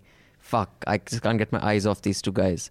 But um, also women changing the nappy of the child and leaving the potty there and that they're just fucked Goa beaches. So some many people have seen this article as racist. That you know the Goan or the Konkani is this wonderful person, and all these North Indians are bloody ugly, badly behaved, lecherous men. But many of them are. I mean, the attitudes of Haryana towards women or in Punjab are different from a Kerala. So they come to Goa with like मौज करनी है चाहे कुछ हो जाए हाँ. I've seen drugs and women yeah drugs हाँ, and लड़कियों women को देंगे content. गोरियों को में. पटाएंगे And uh, uh, once when my daughters were teenagers, there were men who were who started taking their pictures, and um, you know, my husband just took their camera and took the film out. Those days there were films, so he took the film out, and they really feel. There's something about Goa's message, and, and uh, the subtext of Goa is like uh, one Sin girl City. was telling me, yeah, one girl was telling me कि जब हम बड़े हो रहे थे, she's from Bihar, जब हम बड़े हो रहे थे, तो गोवा ऐसी जगह थी कि हम we were not allowed to go. फिर जब शादी हुई, तो हमने बोला पहला काम है हम गोवा जाएंगे. So then you could get your rocks off. So it has that sort of And then s- wa- Forbidden watch, city watch kind of thing. husband hang around the beach in his chaddis and get turned on big time. Yo. so, um, Didn't do you- one minister say something? I think he was spot on. what do you say? One minister in Goa said that The you know, they're tourism minister only, yeah, na, yeah, who said- he said they're the scum of the earth or something, Oh, dear. and people were outraged. And I thought, yeah, he's right. It's They true. are He the said scum. domestic tourists are horrible. and especially the littering part of it. The Yeah. litter that is unbelievable. Yeah, but I think the whole nervousness and the kind of the tension that comes when you are on a beach with female company and some North Indians come immediately you're ready for a fight. That's the problem with North That's Indian because you're North. Indian. Obviously. I was- I was just going to say that. but I'm only half. I'm half Tamil. Bengali man will be, you just move away to a better part of the beach, you But know, non-confrontational. Enough. Goa's gone through so many phases. You know, there was a time when it was overrun with Israelis. Hmm. And that, I think, was the calmest time that Goa had. The hippie markets were beautiful. Everything was easy. Those the Israeli young people had come on their two-year break. They're allowed to take between uh, school and the, before they join the army or after they join the army. They're allowed two years of. So that was the calmest time. After that, um, there was again a change where uh, there was these um, British uh, charter flights, and they were as bad as our North Indian tourists. Really? Oh, yeah. Really crude, littering. Again, for them, this was the Sin City, misbehaving and all that. Then came the most dangerous time. Russians. Were the Russians. Now they rule the place. When the Russians, now, no, there's been a change again. Oh. So the Russians, when they were there, um, it was really hardcore. What? Till three, four years ago, they were they were Yeah, certain they controlled everything. enter. They controlled everything. Yeah. They controlled all the raves, There the were drugs, restaurants you couldn't enter if you were not. Russian. Then the Nigerians arrived. Achha, now they've arrived. So they've gone now. So the, after the Russians, the Nigerians came. When are the Punjabis coming? Ni- Nigerians, Nigerians then created all kinds of their their focus was drugs, and there were a lot of uh, there was a lot of violence. Even during the Russian period, there was violence, and in this in the Ni- Nigerian period also there's a lot of violence, people being killed and everything, and um, street fights and gang wars and all that kind of thing. Um, now everybody's disappeared, except for the uh, the local mafia of Goa owns everything, and we have the local domestic uh, local domestic Punjabis, tourists. yeah. No tourists because all the stories of rape and violence and everything have scared the international tourists away. Anand, you want to weigh in on this? No, no, no. Okay. No, no, he says very directly. Okay. I'll read one more quick email. And let him talk here. No, no. He doesn't want to say, huh, He does. I don't have a very generous view of my predictability. okay. Well, So um, I'll read. An, I'll read another quick email. After which, I'd like to discuss the violence in Kashmir. This is by Prakash Iyer. Hi, Newslaundry team. Abhinandan's comments on Indian democracy stirred the patriot in me. He mentioned another article on how US is the embodiment of liberal democracy and how Indians are still servile towards the monarchs or the powerful in general. Yes, Indian society has a long way to go, but I do think Indian democracy is an incredible achievement so far. In spite of the flaws, just look around India, Pakistan, Bangladesh, Sri Lanka, all have fewer people, lesser diversity, and still have struggled for political stability, faced multiple military coups. Even Nepal has had seven constitutions, barring a few leaders like Nehru or Jyoti Basu. Almost every major Indian leader has been embraced and been kicked out by the Indian voter and sometimes accepted again. For all its history of caste system, Indian gave India gave universal suffrage as soon as it was consti- it had a constitution in 1950. US did not till Civil Rights Act in 1964. With all the challenges, religious, linguistic, economic diversity, how India has any electoral democracy at all is mind-boggling and makes no sense. It has a long way to go, but less. Let's not lose perspective. Prakash, I completely agree with you. And in fact, I said that last time that we had given universal suffrage before uh, the US, who gave it just a few decades ago. But that still doesn't take away from the fact that culturally, it is a struggle for us. And I know it's a miracle. The Indian democracy was written off till as late as the 70s. I think most uh, US historians had said this decade is the last one for India. It will not survive. It will not survive. And we have survived in 2018. A few calls of Azadi notwithstanding. But the point that that commentator was making, I think, is true. And America is unique in that, and not just uh, India, but even you know Europe does not have that clean start. Where I said, let's start a country with the freedom to speak your mind is supreme. I think it still embodies liberal ideas better than any Asian or European country. So, but I get what you're saying. You're right as well. I, I thank you for that. Now, I'd just like to come to the clashes in Kashmir. For context, there was unrest again in Srinagar, and there was a CRPF. It was CRPF jeep, right? Yeah. A gypsy that ran over a protester, and there were photographs and videos and images. Some saying that you know he could have prevented. Uh, he didn't have to run over. Some saying when you're being attacked like that, you have to run over. Kashmir has become a bit like Israel, I think. in the sense that I don't know who to believe. I don't know what the fuck's happening there. Like, you know, Argentina refused to play recently and Palestine has thanked them. I see videos all the time of Palestinian kids being bashed up by Israeli soldiers. Now, I don't know if it's true. I haven't seen it on the credible news organization. Now, if CNN is not airing that and that's true, that's a disgrace. But I don't know because I don't believe WhatsApp shit like, you know, a lot of people do. Similarly, in Kashmir, I know for a fact that there are mobs that have taken apart a vehicle that was equipped to handle bullets. But a mob ripped it apart and the guy who drowned and they threw it in the, this was I think two years ago and the driver in that military vehicle drowned.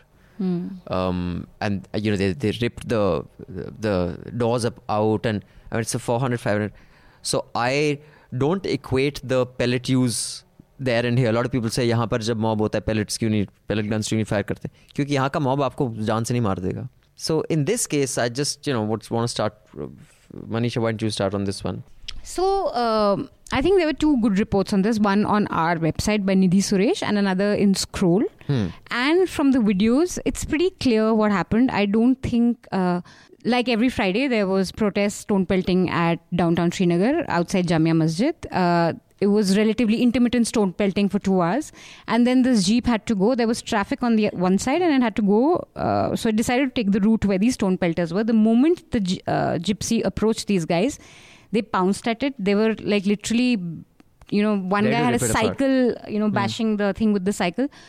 And this gypsy just had to negotiate its way out. And seems from what I have read that this guy got stuck under the jeep, came down or whatever. It wasn't. Uh, I know a lot of people have used this headline that mows down. I think that's problematic because then you're kind of imputing that he mowing down is something other which is what that truck had done that video Yeah. was clear he Yeah. veered that Yeah. happened a week or two ago Yeah. This really seemed like he just had to negotiate his way through this really violent crowd. Now, you must also, and in Scroll's piece, the reporters also said that the crowd, one of, she could hear some of the men saying they were upset that they couldn't pull the driver out. And you must remember, exactly a year ago, uh, policeman Ayub Pandit was lynched to death yeah around this area. His eyes were gouged out. I mean, it was a very brutal, gruesome lynching. This is the kind of fear that op- officers are also operating under. And mob fury is very scary. Even if you have a gun or whatever, if you have like 50 people approaching you with, you know, bats and cycle and eat and patthar, you sh- you're scared and you want to move. So I really think this was a situation where the driver was trying to negotiate his way through this crowd, which was really looking to get those guys out of the jeep Good and was. Hmm. supremely angry. so Now- he spoke with people who were there on the ground Nidhi was present there, so her piece uh, Is is, an eyewitness account of what happens, and it really seems from her piece and from the scroll piece that this wasn't it wasn't a calculated thing. Ki CRPF thought, "Chalo, let's just mow down some kids today." It was really a case of them trying to negotiate through a horrible crowd. Now, that's what happened, I think here, and how, how difficult is it you have a bureau full-fledged bureau in kashmir Yes. how how difficult is it reporting from there what do you get nazir right nazir Nazir Masoodi Nazir. Hmm. and Zafar Iqbal. And Nazir Masoodi is somebody I think who is, uh, you know, i- i- in fact, locals and both sides really said that even in the Kathua rape case, that he was the one who was doing it right from the beginning and stuff. but yeah. yeah, he's the I one who was remember that, yeah. following that story from right the from beginning. January Yeah. before anything. So Yeah. it's incredible.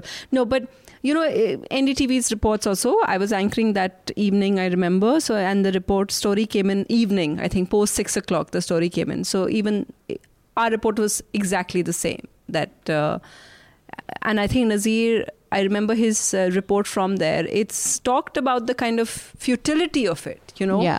the fact that you know who do you blame in this case? The in a way because he the sad part is that he went and dropped his co commanding officer and he took the wrong way. He wasn't supposed to be in that area in that time. And and the fact that and you see locals again ascribing the you know years long treatment that they faced at the hands of security forces hmm. is that really an acceptable validation or acceptable excuse for you know how how they surround yeah, but people I don't and think it's an forces. I don't know. I, did a think there podcast. it's just, they're just not thinking. Yeah, yeah, I did podcast on this, and this is where, where I worry where actually propaganda is successful. In, uh, Kashmir is a very interesting example of that. I spoke with a few 20 in their early 20s activists and uh, journalists. They're smart kids. I, I, I don't mean kids patronizingly, but they are in their 20s. What I'm trying to say is that they actually said that the Kashmiri Pandit exodus didn't happen. Actually, Who said that? the activist I spoke with, and she questioned the whole rationale that this exodus happened. Now, it's not like she's evil or doesn't have a moral Who's she? compass. I spoke to this in my podcast. I, I'm, you know how I'm with names, Hmm. but so, but that is all that he and she. There was a, a guy as well. Have heard since they were born. That's all they have seen, whether it's in the local press, whether it's around them. So they believe that. You know, it's just like every Israeli believes that you know they are the victims in the Palestine conflict. You're fucking not. But you can't undo 25 years of brainwashing, and you have an entire generation of that. Yeah. And I mean, which is why you shouldn't watch channels like Times and Republic.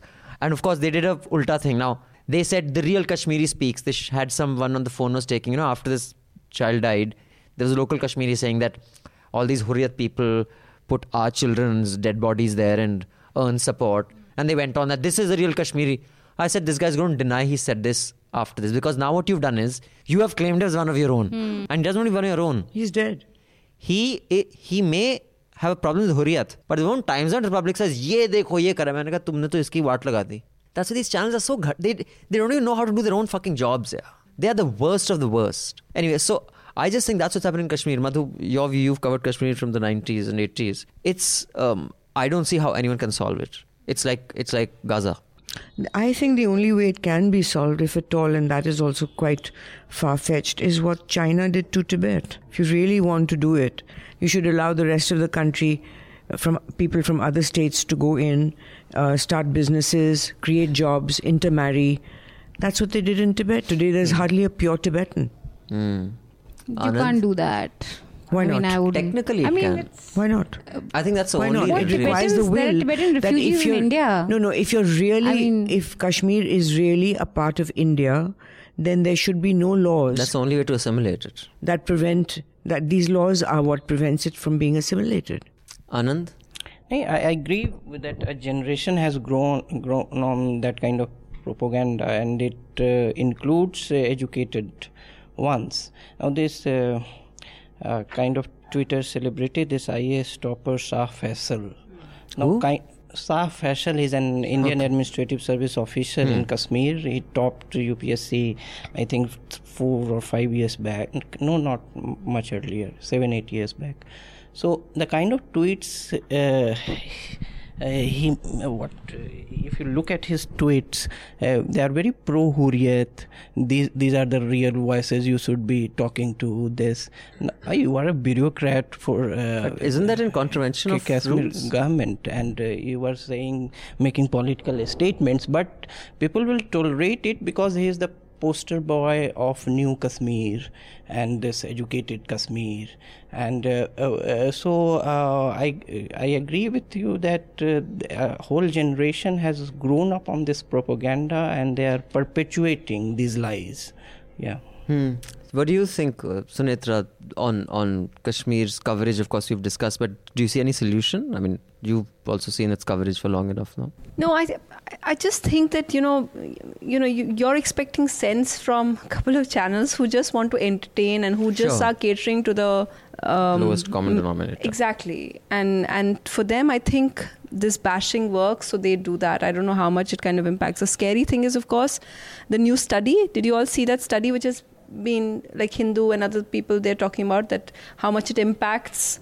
Are a lot of the, the new recruits Hmm. are not because of ideologies, it's what they pick up from social media and things like Yeah. that.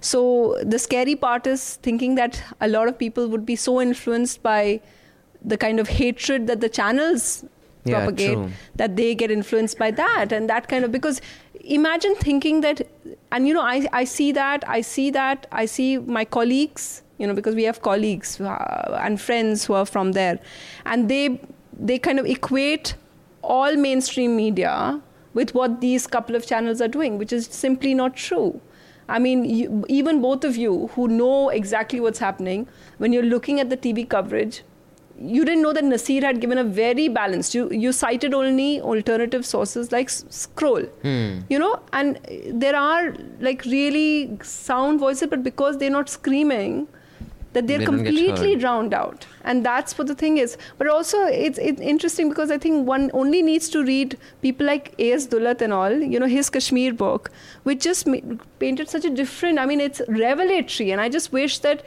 people just would read that to talk about how things work in Kashmir because he he talks about the fact in that Kashmir book he talks about the fact that how all of them all of these people who they are saying are the ones who are bashing Kashmir the most are the ones who are engaging with Hurriyat and the others most and the separatists most you know so that kind of engagement that it is possible that it was being done by a BJP government Yeah, but I think that the political messaging was different than the Of political course, whole. So it was a, it was always a political decision by the leadership and I think if any government could have, if we could have expected any government to, if not come to a solution to Kashmir, but at least contain things, it would have been PDP and BJP.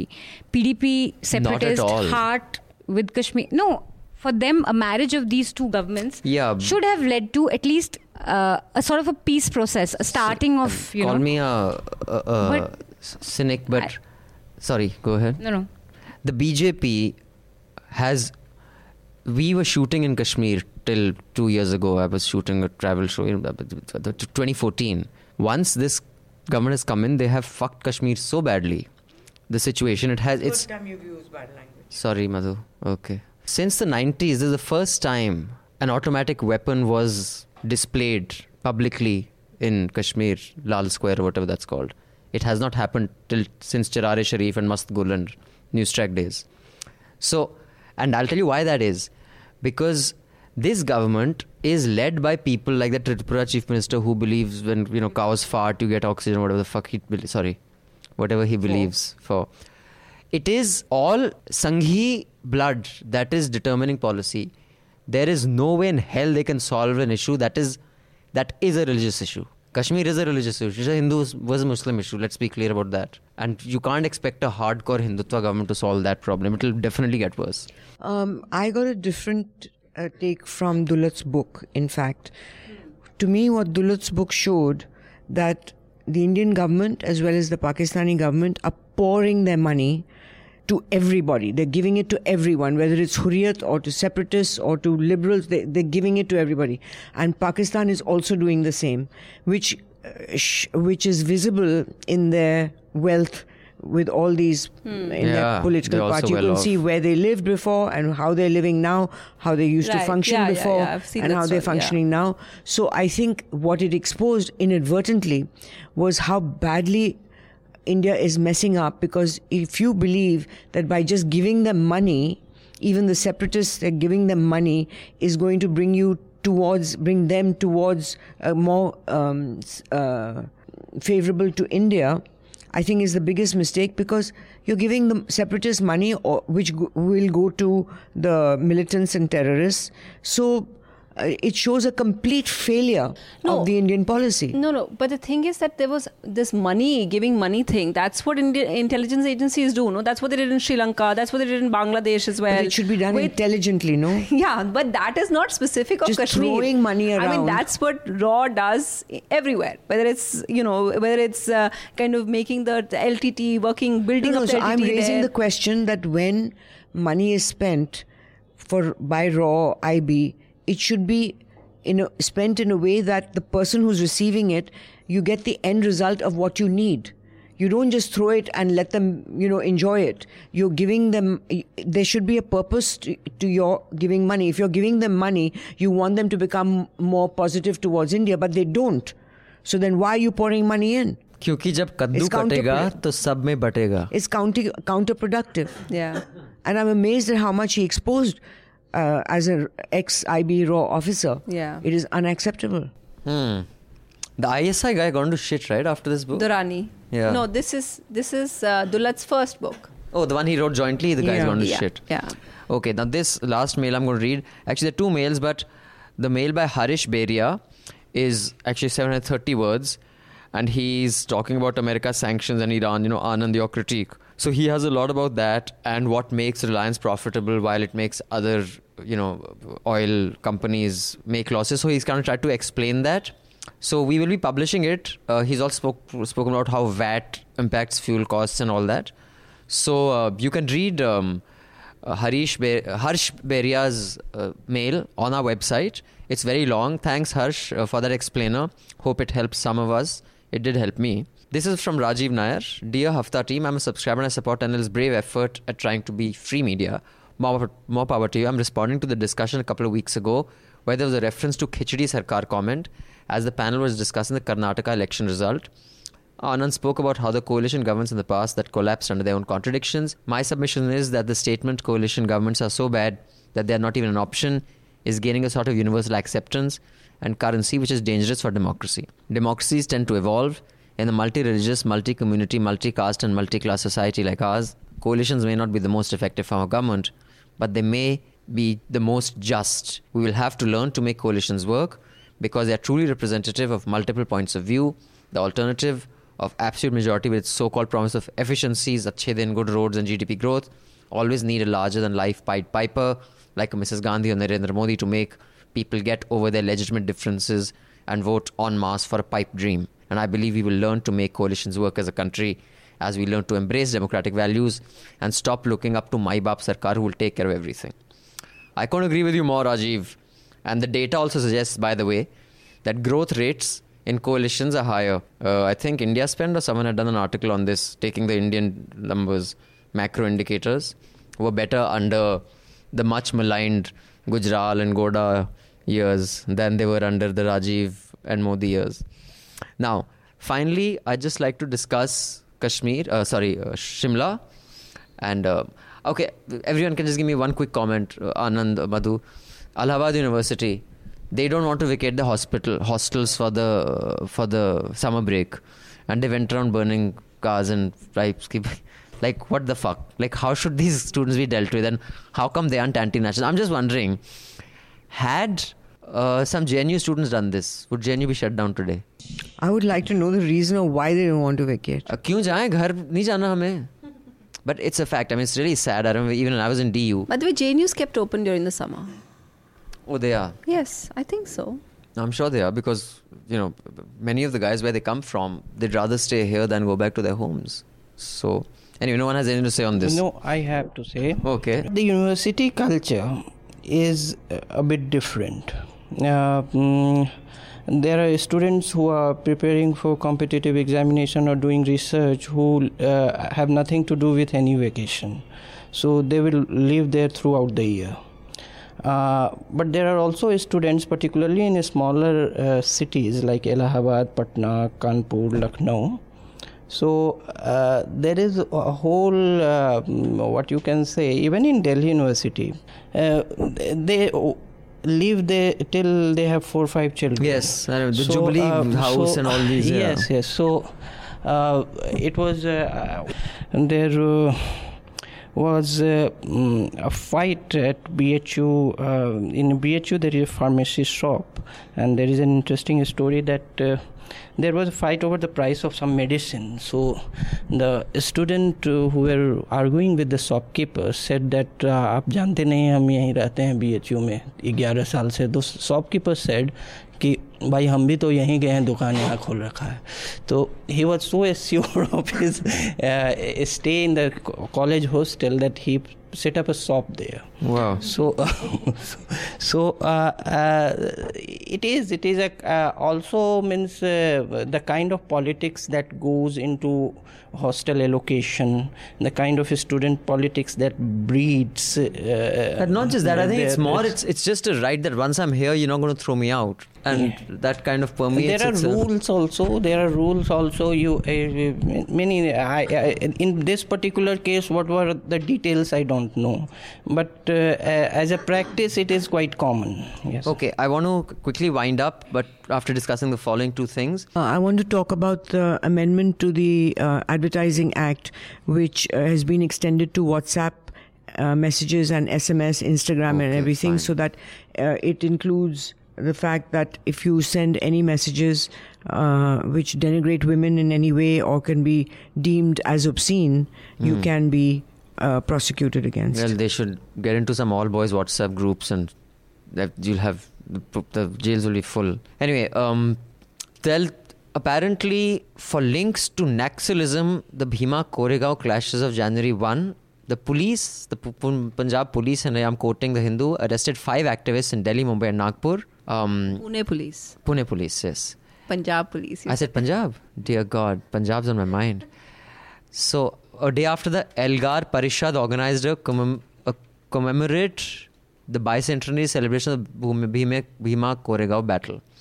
Now, as predicted, the channels that we love to curse have immediately said that these guys are Maoist sympathizers. They have Naxal links. So no one has any fucking evidence. Again, fifth time. Sorry, they're just payloading it. Um, you know, Manisha or Sunetra, if you guys have followed the story, what what came of that big guy with that white walrus mustache? Sambhaji Bhide. Sambhaji. What is his? Where is he these days? He was giving very uh, candid interviews about this. I have no regrets. They can do what they want to me. The violence will continue. He's very close to the establishment, so nothing's. I don't think anything's going to happen with him. There was an arrest warrant, I think, but then nothing happened. I don't know if there was an arrest warrant, but, but he, he, was, like questioned. no, no, he was implicated in this. Uh, I know he for was questioned instigating as the well. mob. The police yeah. did. I don't know. He wasn't arrested though. Okay, he wasn't arrested. So yeah. So, um, the way Naxalism being thrown around, even by, uh, I don't know if I should call him filmmaker like the Vivek Agnihotri, I hate to give him so much attention on our show, but he recently has written his book called Urban Naxal. And people are connecting that to this. Smriti Irani came for the book launch, by the way. See, well-read people like Smriti Irani, all, you know, these kind of She also said that urban Naxals ka matlab do teen cheezein ki how they're this, that, and whatever. I'm, I, will read it just. no, the UAPA is like you know there was this really amazing um, uh, thing that uh, the activists had put out this beautiful illustration by cartoons of the, how the UAPA is completely draconian. And I've just followed Kobad Gandhi's story, Hmm. right? The the original urban Maoist Doon Hmm. school, like who was the big catch for the. So 2009, the arrest happened, and on the basis of because of because he's been acquitted by three courts. Three courts, but now they- what's happened? They didn't let him go because they slapped him with some other charges. Now, uh, this uh, why it's ironic is because the person who put me in touch with Kobad Gandhi has been arrested yesterday, Rona Wilson. And uh, these are all activists, and he is part of the group. He actually works for the some committee of political prisoners. Now, I Hmm. don't know what the police has.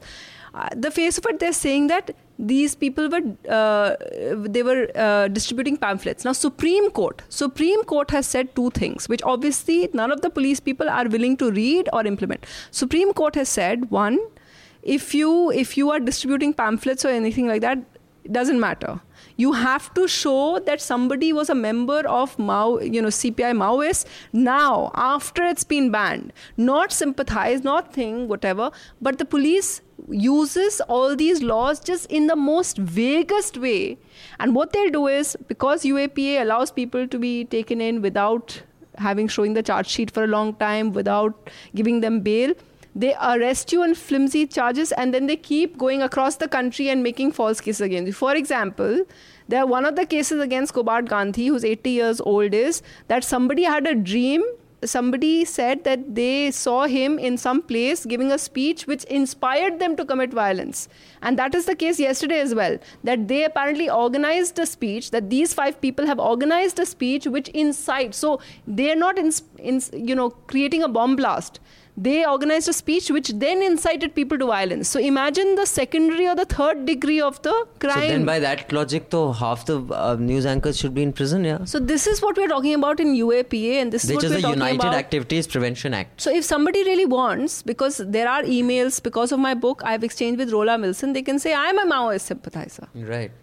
Uh, and which is which yeah. is worrying and and the which is why I think uh, that piece by Pratap Bhanu Mehta that um, Indian uh, or was it by Cyril that uh, Indian media is undermine undermining democracy you know more than any other institution?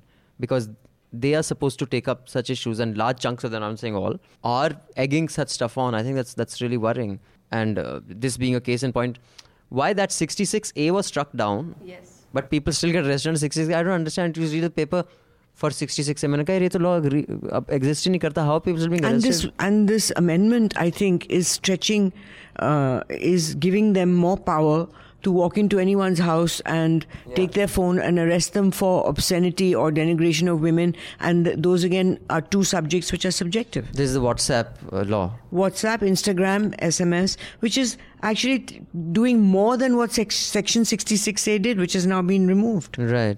This re- really reminds me of this movie, The Court, Hmm. where uh, you've seen The it. The Marathi one. Yeah. When have you seen it? Newslaundry has a credit at the end of it. Why? What did we do for it? We I'm allowed not- them to use Madhu's show. Oh yeah, yeah. We are a part of an award-winning film, Manisha. Where this singer basically sings Yeah, protest yeah, songs, that's and right. some of the lines are like, you know, you'd rather die Very than uh, true to clean life. manholes. And there's a Dalit guy who commits suicide, and then he's arrested for prompting him Yeah. to suicide. And he's just like, suicide. yeah, I must have sung songs, but I haven't sung that day. It's just so dark that Yeah. Hmm. Anand, you want to weigh in on this? No, so to the court, I will see the court what uh, intelligence police worked on. Hmm. So it will be settled in court. Right. It'll be settled in court. But yeah, like they say in India, what is it? The process. is- Ah, anyway. No, but it is very scary because some of these guys are from Kabir Kala Manch. I mean, to be left leaning or to even sympathize with Maoists in the sense, even You be an can extreme favourable view. sympathizer. No, but no, and, and the thing is, how when do you, you say court, I'm sorry, but I've seen in particular cases, he's been acquitted by three courts. Now you can. if- Kobad if- Gandhi, but yeah. they, they put another case on him and keep uh, him in. No, and then they, there is. Look at the case of that young journalist who has just been, who have finally came out after four years. Somaru Nag, no? No, the, the, those are, but no, this is a Bombay journalist, English speaking journalist who now writes for Scroll as well. His name, and he wrote that book, Colors of My Cage, about his time in jail. Hmm. For what? Where because he was a social worker, they arrested him for Maoist links, and he talks about the day he's stepping out of prison. As at the at the gate of prison, they rearrest, which is a common thing which is done with so-called Maoist Maoist sympathizers. Sympathizers. Hmm. Anything It's more on the dark. WhatsApp? Okay, so I just want to close with this discussion on Simla No, uh, water the crisis. one thing that you know, there has been no reaction or um, response from uh, much of the media on this. is just reported it as is. It looks like a press release given by PIB. And then when somebody gets arrested, such as a Maoist sympathizer or a journalist or anyone gets arrested on this basis, then people will wake up. yeah, but when the law's passed, everyone Everyone's sleeps. asleep. Yeah, because Which is what happened with Section 66A. Nobody re- objected to it when it was passed. Arun Ferreira is his name. The Arun journalist, the young activist from Mumbai Who who, spent, yeah. okay, Maybe you should have a link to his story below as well. Hmm. Okay, so now um, I just want to end with this whole water crisis in Shimla, which is every year is a story. I have I remember this being a story even when I was like 20 years ago. It's like the floods of Mumbai. It's like the floods of Mumbai or the floods of the Kosi River. Uh, Kosi River, na, Bihar every year hoti hai. So it says planned by the British for a maximum population of 16,000. Shimla now has a population of nearly 2 lakh it requires 42 million liters per day. There is new Simla also. There's new Shimla also, like, Yes, like they new have- Rajendra Nagar and new Friends Yes, Colony. yes. So, um, one is that you know I saw that you can't stop tourists from coming. Tourists are coming, and hotels will continue to use water, whereas locals are getting water like once in ten days. That's thrice a month. And they showed uh, NDTV's report showed how they're washing their face with just one like bucket of water. Everyone's using that to clean up. It's it's quite horrendous actually. And drinking water and like You water have to to buy, cook. You have to either buy, or then you Oh. just have to be, you know, very careful about it. So one of the statistics that was there, and I wasn't uh, sure. Uh, I don't remember the exact number, but I remember. I think 42 million liters, out of which half is goes in wastage in pipes because the pipes are old. Yeah, yeah. Now- that was given by the civic authorities. Now figure. that number, I remember um, b- back in my days as an activist, that was a ridiculous number that Delhi government at that time, Sheila Dikshit had given for why water in Delhi runs dry. And of course, there was a water mafia, there was a tanker mafia, because if that much of water was being leaked every day by Delhi pipes, the Delhi groundwater should have been rising rapidly, or there should have been floods in Delhi. If you just do the math, that she's saying actually all the water comes from what a Bawana plant, this plant, but it gets leaked because our pipes are so old, and I'm only giving uh, you know the pri- the water privatization that we'll replace the pipes. Ye wo. But when you know the actors did the math, they said if this much water is being leaked every day, and it's not being you know siphoned off by water mafia, then there should be floods in Delhi. So I, I, that that like 21 million liters of water goes in leakage in Shimla. I mean, I find that hard to believe.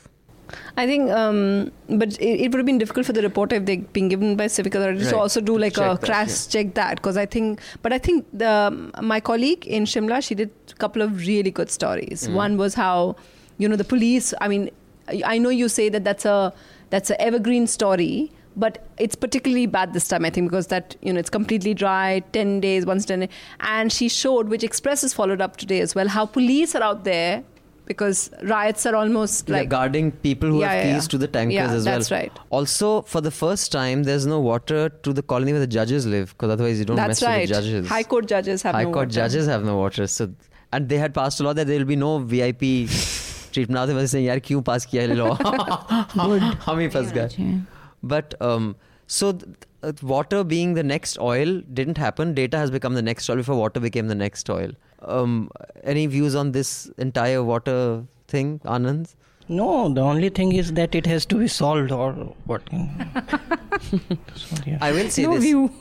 on this, Jayalalitha was way ahead of her time. I remember when everyone is still debating water harvesting. Although, if you're listening to it, water is something that's very close to my heart. I had made my second documentary film was on water. Uh, and its importance. It was in the early 2000s. Um, the Center for Science and Environment actually sends engineers free of cost, and they'll s- design your water harvesting structures. Really? Yeah. That's a good point. Jayalalitha, back then, I think before any other, you would not get and this and you could not bypass this by corruption. I don't know if it's helped anyway. Anyway, even if it was a single f- store house floor house you were making, unless you had a water harvesting structure that would recharge groundwater, your map would not get passed. It was a law. You had to have a water harvesting structure designed in your building, and um, she had done that back then. I'm sure But MCD just on this- engineers will find a way through that. yeah, I'm sure they will. Just on these hill stations being destroyed, I really think there should be a dicta- dictatorial law. Like you cannot, the way Shimla has expanded, it's so not sustainable. And Hmm. I was, my dad was posted there when I was in fourth and third and fourth standard, so I've been there. And now when you go there, it's destroyed. Same thing with McLeodganj. These places, hill stations, are not meant for the sort of populations they've begun to cater to Mussoorie, because of Mussoorie is a tourism. mess. Just stop people from coming there. Dude, Just stop it. How can you do Nah, she's a that? pahadi No, girl. I'm a pahadi and Like, don't like let Delhi, people- the uh, we Delhi I go grew up somewhere. in was beautiful. Till Yeah, all you hills are pahadis came and different. fucked it Hills are not meant Again, for so many sorry, people. Sorry, sorry. But you came and messed up. Hill up. stations have a dec- delicate ecology. you have to we, like- recognize that Delhi So, does not have any ecology. It does. It's just East of Kailash is a hill. That Bada Hindurao is a hill. That ridge is a hill. यार hill और mountain में Anand difference होता है. Parvat, all these hills are you Himalayas pahadis are not हमारे supposed to pass come. हैं. आप क्या मुझे and, छोटे and even you have Pali like- hills. You have plastic Bombay, hills in all- Delhi. Raisina hills. No, but hills are not meant. Good one. Which hill station are we going to? I'm going to Raisina Hills. it's not meant to cater to the kind of people Okay, that it's so catering to now. That uh, I completely disagree. You cannot prohibit anyone from coming anywhere. It's a No, there should free be like country. a X number No, of people. more Bhutan not the does it. people, It's, it's Restriction really on more the- settlements. Yeah, that's what. Peop- I It's, mean, the, it's more the tourists can go. construction. Yeah. It's the construction and, The and hotels, the not rampant planning. hotels that it- they're they are unplanned. There's unplanned growth. What it requires is because there's plenty of land in these areas, but it's all concentrated in in uh, people clou- crowding into one specific area, and that's what's creating the problems of congestion and shortage of everything. So basically, it's unplanned. You go to any small city where we had the opportunity to to develop beautiful smaller towns. Instead, they've become chaotic and and dirty and disorganized, and that is our failure. It's really a lack of urban planning, a lack of uh, hill station planning, lack of any planning architecturally. That's what it is. At this rate, they would cease to be tourist attractions as well. Hmm. Yeah. Hmm. They are. They've already seized. Like, who goes to Shimla to like? Everyone. That's the problem. Eh, yeah, make up your mind. Abhi tum bol who would no want to go? Like, who person really wants to go? Let's move on. okay, so please let's have the recommendations. Uh, should we start with you, Madhu? What are your recommendations for the week? Yeah. Uh, interesting piece I read in Politico magazine. It's called How Hacker Proved Cops Used a Secret Government Phone Tracker to Find Him. Hacker proof? He proved that the cops were using a a forbidden tracker. is something called Stingray. And uh, a, a person can stand outside your house or anywhere and listen into your phones and your messages and everything. right, right. I've heard of it's this. actually a banned this thing, but the cops in America are using it, and they tracked him down because he was doing, uh, uh, he was hacking into um, people's accounts and stealing money, and he had planned to stop after he made a million dollars. He was found uh, arrested when he had made five hundred thousand dollars. So while he was in jail, the interesting part of the article is that while he was in jail, he uh, he fired two attorneys who were prese- uh, uh, representing him because he said they were useless. Then he asked permission to represent himself, and when he did, then he gained access to l- the legal library in the prison, which otherwise you wouldn't have access to it because he was representing himself. He had access to that, and then he would phone in. Go. He was didn't have access to the internet, so he'd phone his uh, a friend to Google search certain things, who would then physically mail him all the stuff. So it's an incredible story on how he uncovered how the cops used illegal means to track him down. And that's a mistrial then, I guess. A wrongful arrest. Sunetra, what is your recommendation? Okay, so um, uh, I'm really, really raving about this uh, new series that I've seen called Atlanta. I don't know if anyone's seen watched that. It's uh, it's actually it sounds like it should be for really young people because it's about the rap scene in Atlanta. In uh, Atlanta, but what's really interesting is that it's. Um, it's an interesting portrayal of black community uh, even though it's about the hip hop culture but the real uh, rap uh, the, you know this one of the main characters the rapper in it is actually totally he is not the usual hypersexual black rap artists so it's an interesting take. So i think that uh, it's on hbo so i think i there are two seasons to it. It's a great watch. All right. Anand? Okay, uh, I would, I'm recommending an interesting book. Um, it's a popular book also, but why, uh, different people are not talking about it for different reasons. It is uh, Nicholas Taleb's Skin in the Game. Oh, yeah, So- I really want to read that. So uh, he has uh, uh, given an interesting account, an insightful account of why everyday observations and uh, assessment of risks involved is important before you you articulate your views. So he has come down heavily on academics, uh, activists, journalists. Who's it by? Nicholas Nicholas Taleb. So uh, on uh, for saying things without having any stake in it, so, so that they ha- don't have to face any consequences of it, but they have a very uh, say mm, pompous views about things and this. So. Uh, mm, and he has come up with this interesting uh, phrase intellectual but idiot. So intellectual yet id- idiot. So uh, and um, uh, about media he says that the opposite of uh, reading is not not reading. The opposite of reading is uh, reading new yorker Uh, I haven't read the book. That's really pretentious. I haven't. I have, I am even above the New Yorker. No, I haven't read the book, but this Nicholas Taleb, I've been observing him since 2008 because he had called the crash. He came to the India Today conclave. So, oh, he did. So he, I mean, that's his claim to fame. He called Lehman. I mean, not Lehman, but he called the crash before it happened, while others. And I find his um, evolution or rather decay very interesting along the lines of you know how social media, like many people, have started playing up to social media, so they've become complete idiots because they're playing to the gallery. Because you know, if you don't have friends in real life, you kind of take to social media to find. It's fa- it's a fact. People are doing that the world over. They're looking at social media for validation. Ki dekho, maybe cool, maybe Madonna. But now the guy who had actually recommended this book, he sent me an excerpt.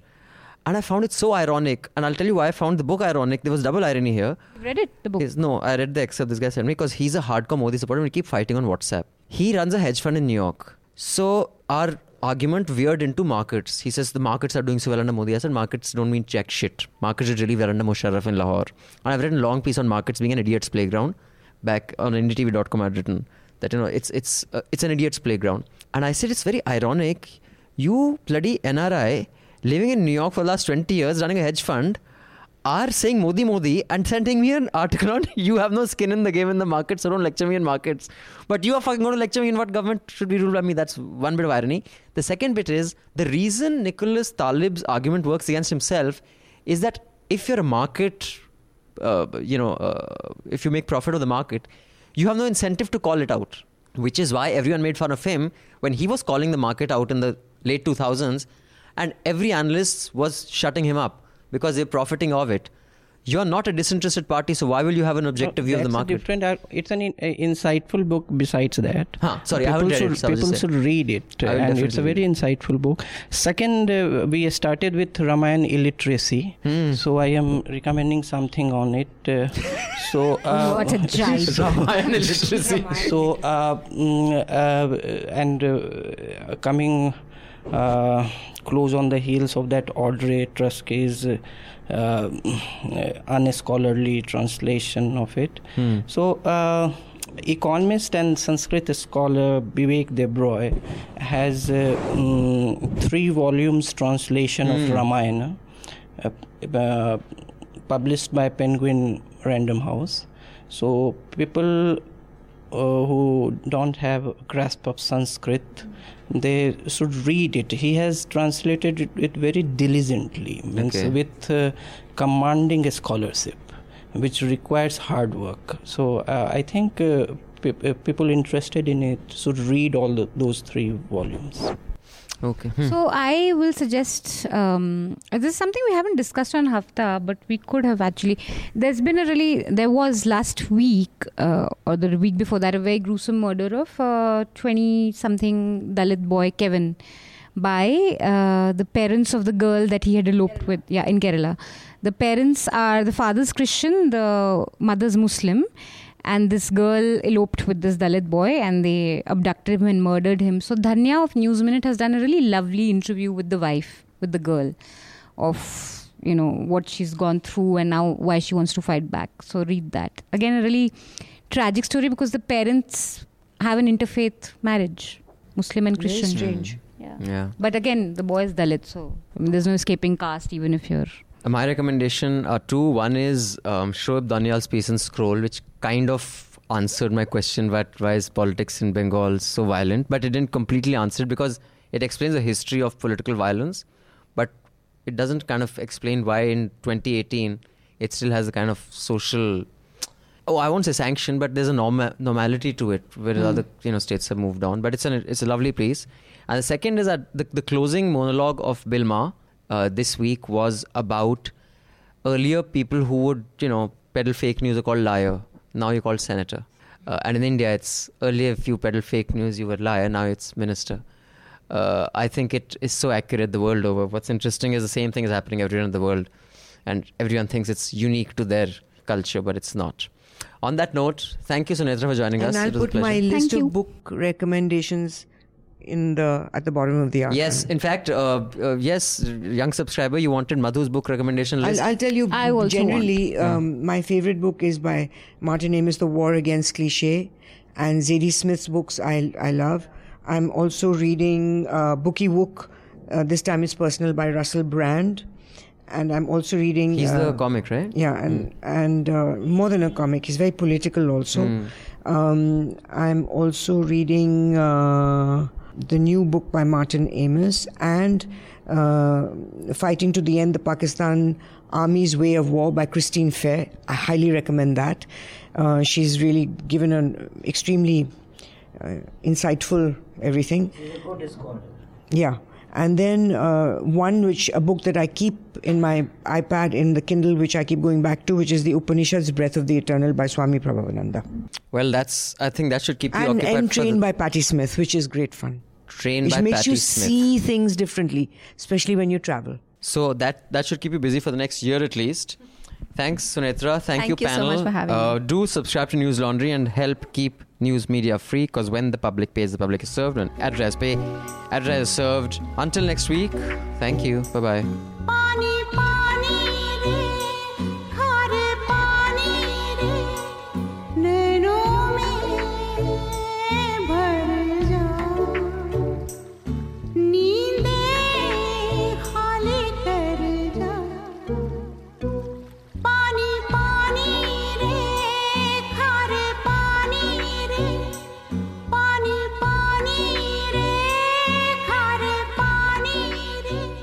All the Newslaundry podcasts are available on Stitcher, iTunes, and any other podcast platform. Please subscribe to Newslaundry. Help us keep news independent. To catch all our podcasts on news, pop culture, current affairs, and sport, visit newslaundry.com. Follow us on Facebook, Twitter, and Instagram, and subscribe to our YouTube channel.